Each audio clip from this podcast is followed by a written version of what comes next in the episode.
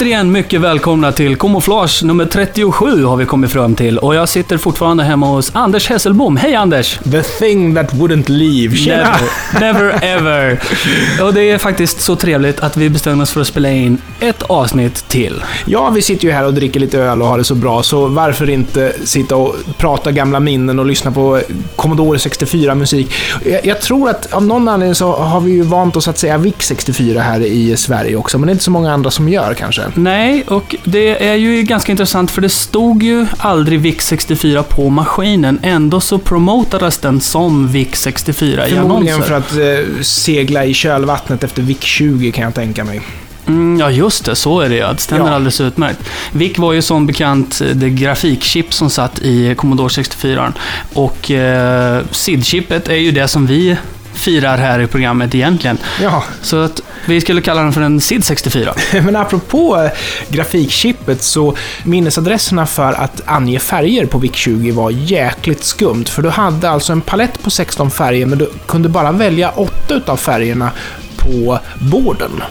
Okej. Och jag tror att de hade en och samma buffer för borderfärg och bakgrundsfärg. Medan på VIC 64 så hade du en poke för att ändra borderfärg och en annan poke för att ändra bakgrundsfärg. Men vänta lite nu. Om man nu bara kunde sätta 8 av de 16 färgerna på borden och borden och bakgrundsfärgen hade samma minnesadress.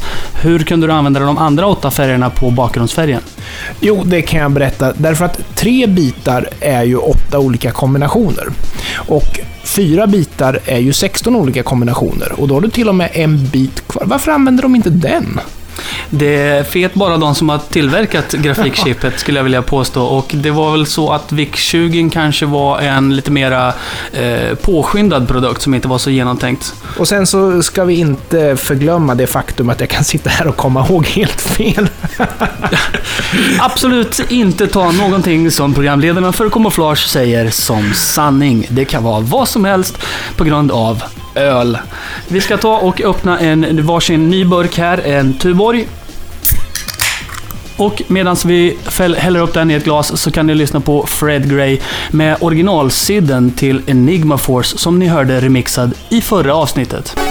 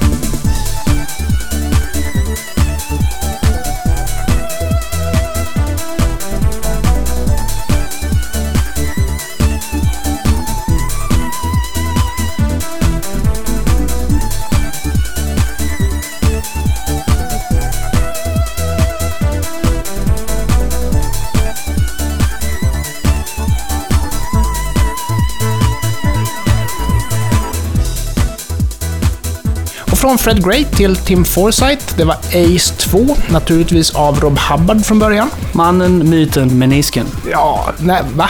Ja, man säger så. Det har jag lärt mig när jag var yngre. Eh, Rob Hubbard, guden framför andra, skulle jag vilja påstå. Alltså det, det är svårt att säga vem som är bäst, därför att Martin Galway som då var en ung pojkvasker, han eh, var väl det första gången jag hörde det här med pulse width modulation och sånt där som han... Absolut finns det ju eh, ljudkonstnärer på 64 som, som hittade på fantastiska... Men Rob Hubbard är bäst. Ja, men Rob Hubbard är Ja, bäst. det, det bara är så. Ja, eh, jag- nu för tiden så finns det ju folk som hittar på lite allt möjligt.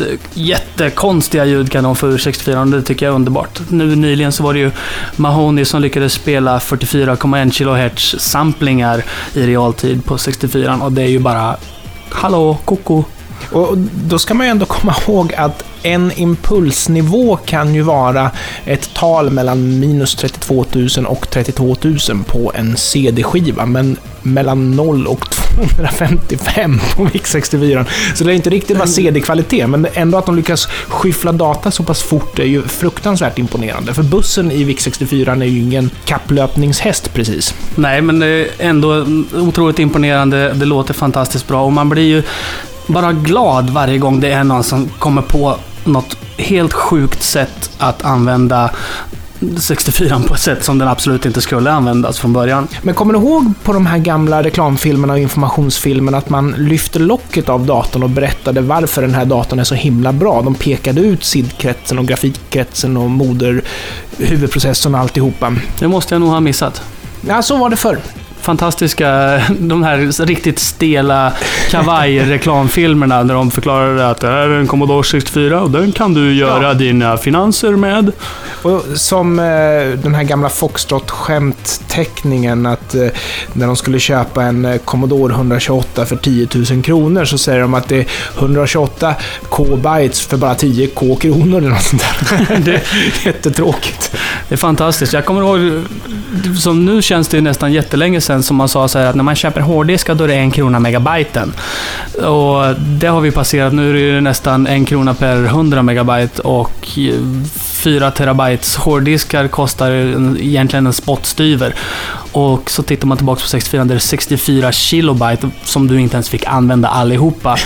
det var allt du hade. Ska vi köra lite mer Rob Hubbard? Jag tycker att vi ska köra lite mer Rob Hubbard. Vad sägs om spår 3? Jag kommer inte ihåg vad man gjorde när spår 3 spelades, men du kommer ihåg den här Endless River? Den här svävande låten och du skulle svänga åt rätt håll, annars så rodde din båt in i klipporna. Men det här är... Det Du talar alltså om Dragon's Lair 2, ska vi tillägga. jag vill säga också att eh, jag var ju på den här eh, tv-spelsmässan som jag berättade om här nyligen och eh, där hade de faktiskt, om det var Dragon's Lair 1 eller Dragon's Lair 2 uppkopplat, det var till Wii i och för sig. Mm. Men eh, det är ju så fruktansvärt svårt och så fruktansvärt irriterande. Och så var det en kille bredvid mig, han kan väl ha varit 12-13, så sa han till sin kompis Det där är ett riktigt rage game, sa han. Vad är ett rage game? Det är ett sånt där som man blir förbannad på. Ah, okej, okej. Ja, vi pratar om Dragon's Lair 2 som sagt. Det här är spår 3 naturligtvis av Rob Hubbard. Remixad av ingen annan än O2.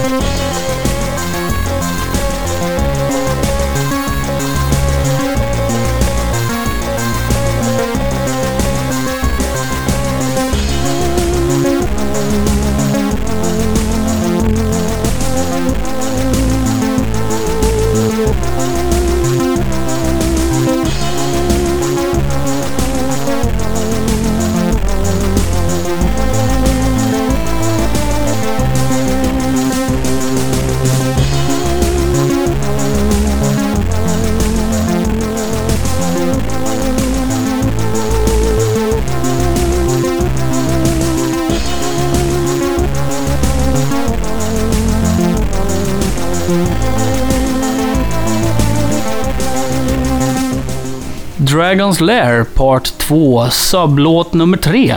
Remixat av ingen annan än O2 som jag inte alls vet vem det är mer än att jag tror att han är svensk för han har väl gjort en Comic Bakery-remix ihop med några andra svenskar som körde sitt tidigare program. Eh, det var förstås Rob Hubbard som hade skrivit originalmusiken där. Och vi håller oss kvar hos Rob Hubbard, nämligen så att han gjorde musiken till ett spel som hette Master of Magic. Och det är jättebra musik som han snodde från gruppen Synergy, som han tidigare snott musiken till Zoids av. Det här är alltså låten Chibolette som han modellerat sin musik efter.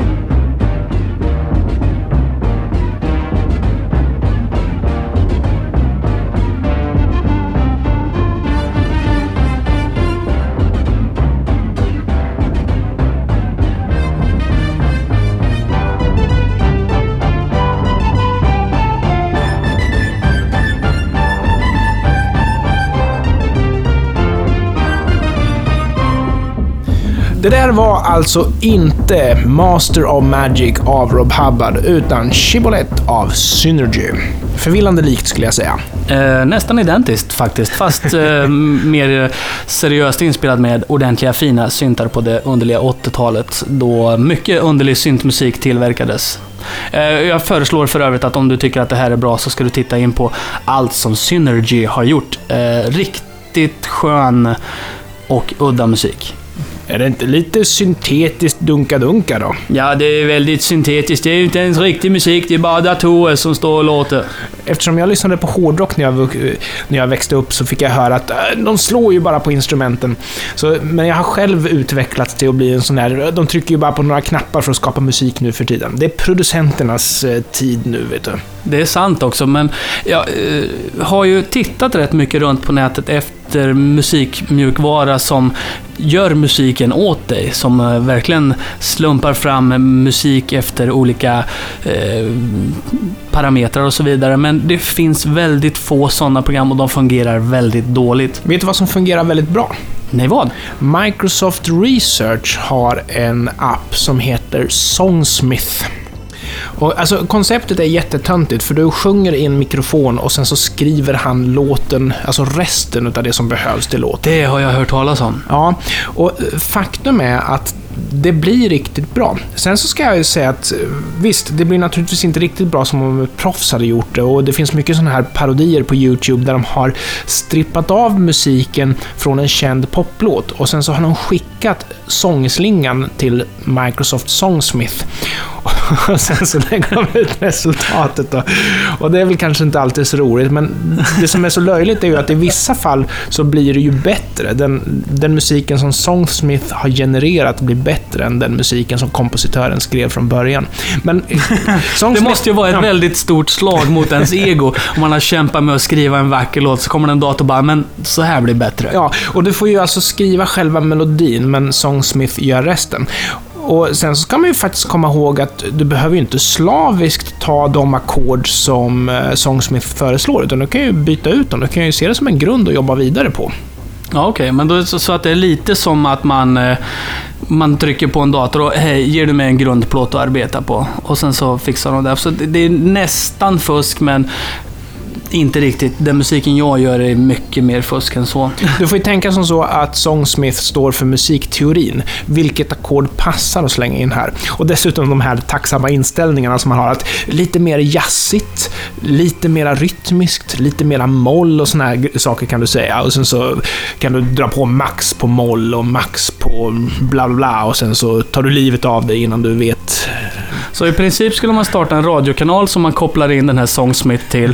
Och så låter man den gå då 24 timmar om dygnet och bara hitta på ny musik hela tiden. Aldrig samma låt två gånger. Ja, grejen är att du måste ju dra ner alla reglage utom sången. För det, den input som Songsmith vill ha är en melodi. Ja, okej. men Men så du kan då- koppla gitarren till den. Ja, okej. Man, kan, man inputtar lite vad som helst bara. Brus kanske.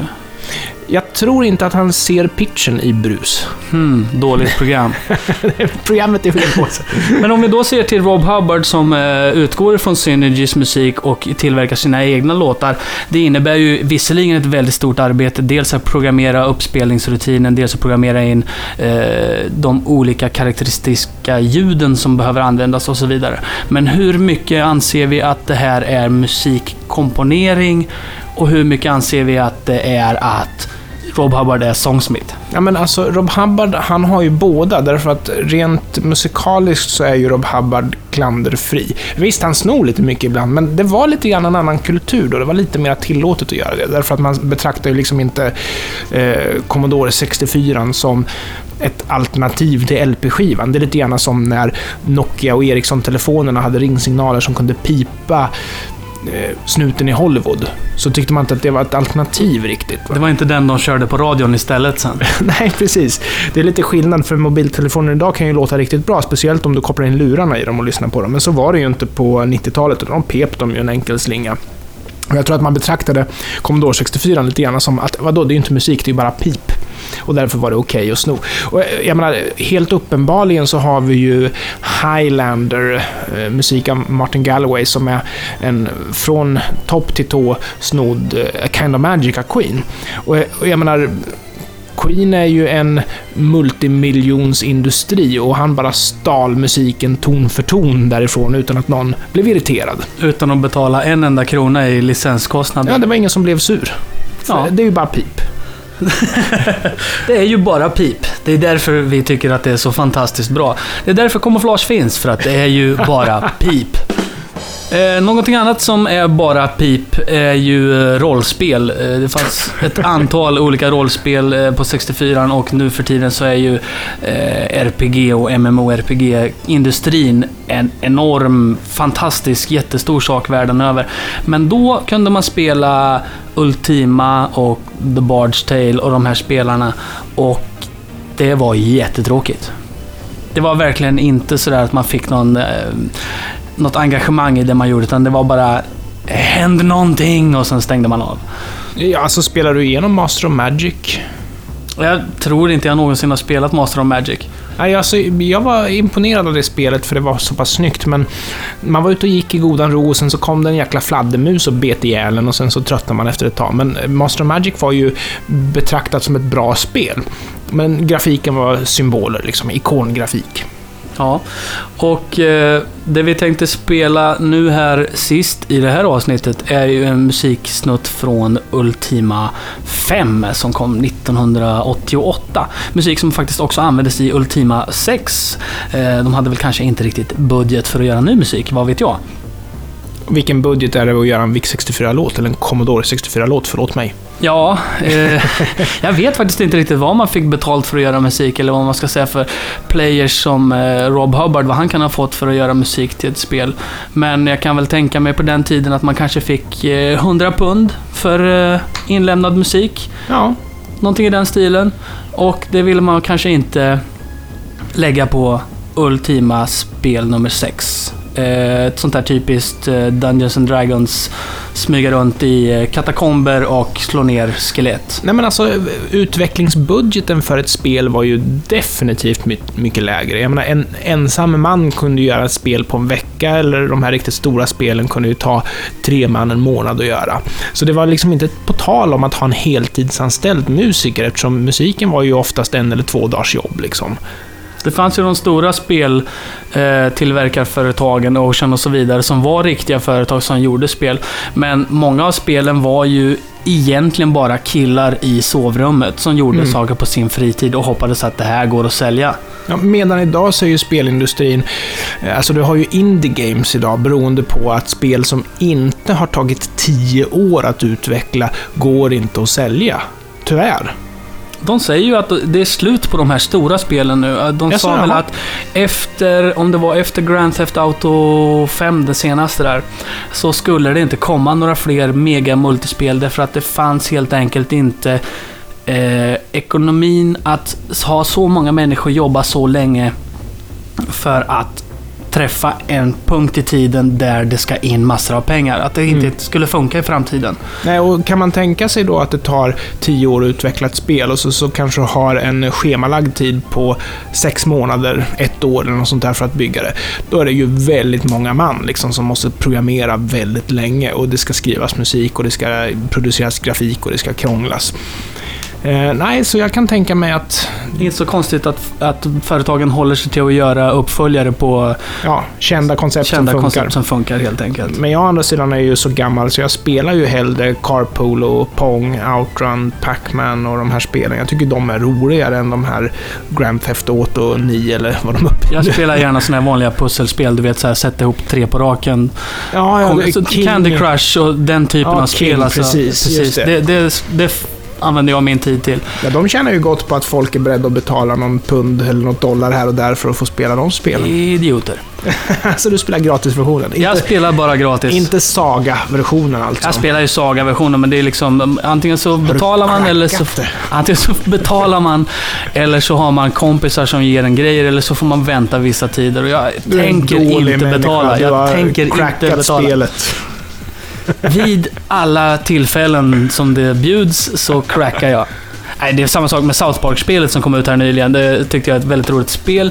Men det jag når alltid en nivå där det blir för svårt för mig och då blir det trainer. Ja, men det är ju lite så att har man sett Quake 3, nu tror jag inte det är ett av de mest fantastiska spelen idag, men det var ju definitivt det när det kom. Har man sett Quake 3, jag menar, man ska ju komma ihåg att de vill ha 6, 7, 800 kronor för ett spel. Finns inte i min världsbild liksom. Nej, och då ska det inte vara någonting som någon har suttit och gjort hemma på kammaren längre, utan då är det ju en multiindustri liksom. Absolut, och det är ju de pengarna som, som ett spel ska kosta. Men tittar man på indiespelscenen, om man säger på mobiltelefoner och sånt, då kostar spelen en, två, tre dollar att köpa. Och då är det några snubbar som har suttit hemma på sitt rum i, säg ett halvår och utvecklat ett spel och bara Mm. hoppas på sin livhanke att de ska få ihop tillräckligt med pengar för att kunna köpa mat. Har du tänkt på att musikindustrin har gått samma väg? Att eh, vi är inte riktigt beredda att betala hur mycket pengar som helst för hur extravaganta projekt som helst. På 80-talet så kostade en timmes studiotid i Abbey Road 10 000 spänn liksom. Och ändå så kunde en, en grupp jobba med en skiva vecka ut och vecka in i studion. Otroliga mängder, mängder pengar som försvinner där egentligen. Ja, Och sen idag så, eh, så hamnar en skiva på Spotify och så lyssnar folk lite snabbt på en singel eller ett par, tre, fyra låtar och sen förkastar den. Ett konceptalbum idag, det Mm. kräver en väldigt engagerad fanbase. Annars så finns det inte. Nej, för musik ska produceras hemma för att det ska vara billigt. Man kan inte betala hur mycket studiotid som helst och när man väl betalar studiotid så är det ju mycket billigare studiotid. Det är en eh, oerhört stor och komplex fråga det här med musikindustrin och eh, artisternas rätt till kompensation eh, mot eh, de pengarna som skivbolagen lägger ut på alla möjliga sidospår såsom promotion och så vidare. Och sen har vi då kundbasen som kanske inte är intresserad av att lägga pengar på alldeles för mycket musik. Det finns så mycket gratis musik att få. Varför skulle jag lägga 150 kronor på en skiva? Men vet du vad som gör musikindustrin speciell? Den är eh, jätteshady. Den är shady, precis. Det är helt rätt. Eh, musikindustrin är väl den enda som jobbar mot sin kundkrets och inte med sin kundkrets. Som stämmer dem istället för att ge dem kepsar och belöningar. Absolut, men eh, det, de har ju uppenbarligen skjutit sig själva i foten gång på gång på gång de senaste tio åren skulle jag vilja säga med eh, deras motarbetande mot eh, internet och den distributionen som kunderna vill ha. Ja, och sen så kommer det ju aldrig komma någon mer We are the champions liksom. Utan tiden då man kunde tjäna 100 miljoner på en låt, den är ju borta sedan länge. Absolut, slit och slängkulturen är ju eh, på gott och ont den som vi lever i och eh, jag är väl inte riktigt den som man ska tala med när det gäller att, lägga stora pengar på musik. Även om jag köp jag köpte en skiva så sent som eh, för två dagar sedan. Eh, men de flesta köper inte musik och de flesta har en sorts avers mot att köpa musik. Ja, jag är ju fortfarande sån som köper musik ganska ofta och på vinyl bara dessutom. Jag köpte faktiskt MP3-filer gjorde jag, men det beror på att det är det enda sättet som just den här skivan har släppts på. Hej, ni lyssnar till Camouflage. Det här handlar om eh, C64-musik och remixar av densamma. Ni har lyssnat på Camouflage nummer 37 med mig, Henrik Andersson. Skål Henrik och med mig Anders Hesselbom. Och det här som vi ska lyssna på allra sist är musiken till Ultima 5. Remixad av ingen annan än Pivanti Marco, som jag utgår ifrån är eh, kanske italienare. Eh, jag kan ha fel. Man vet inte. Tack så jättemycket för att du har lyssnat på oss. Tack, tack, tack, tack, tack. Hej då! Adjö!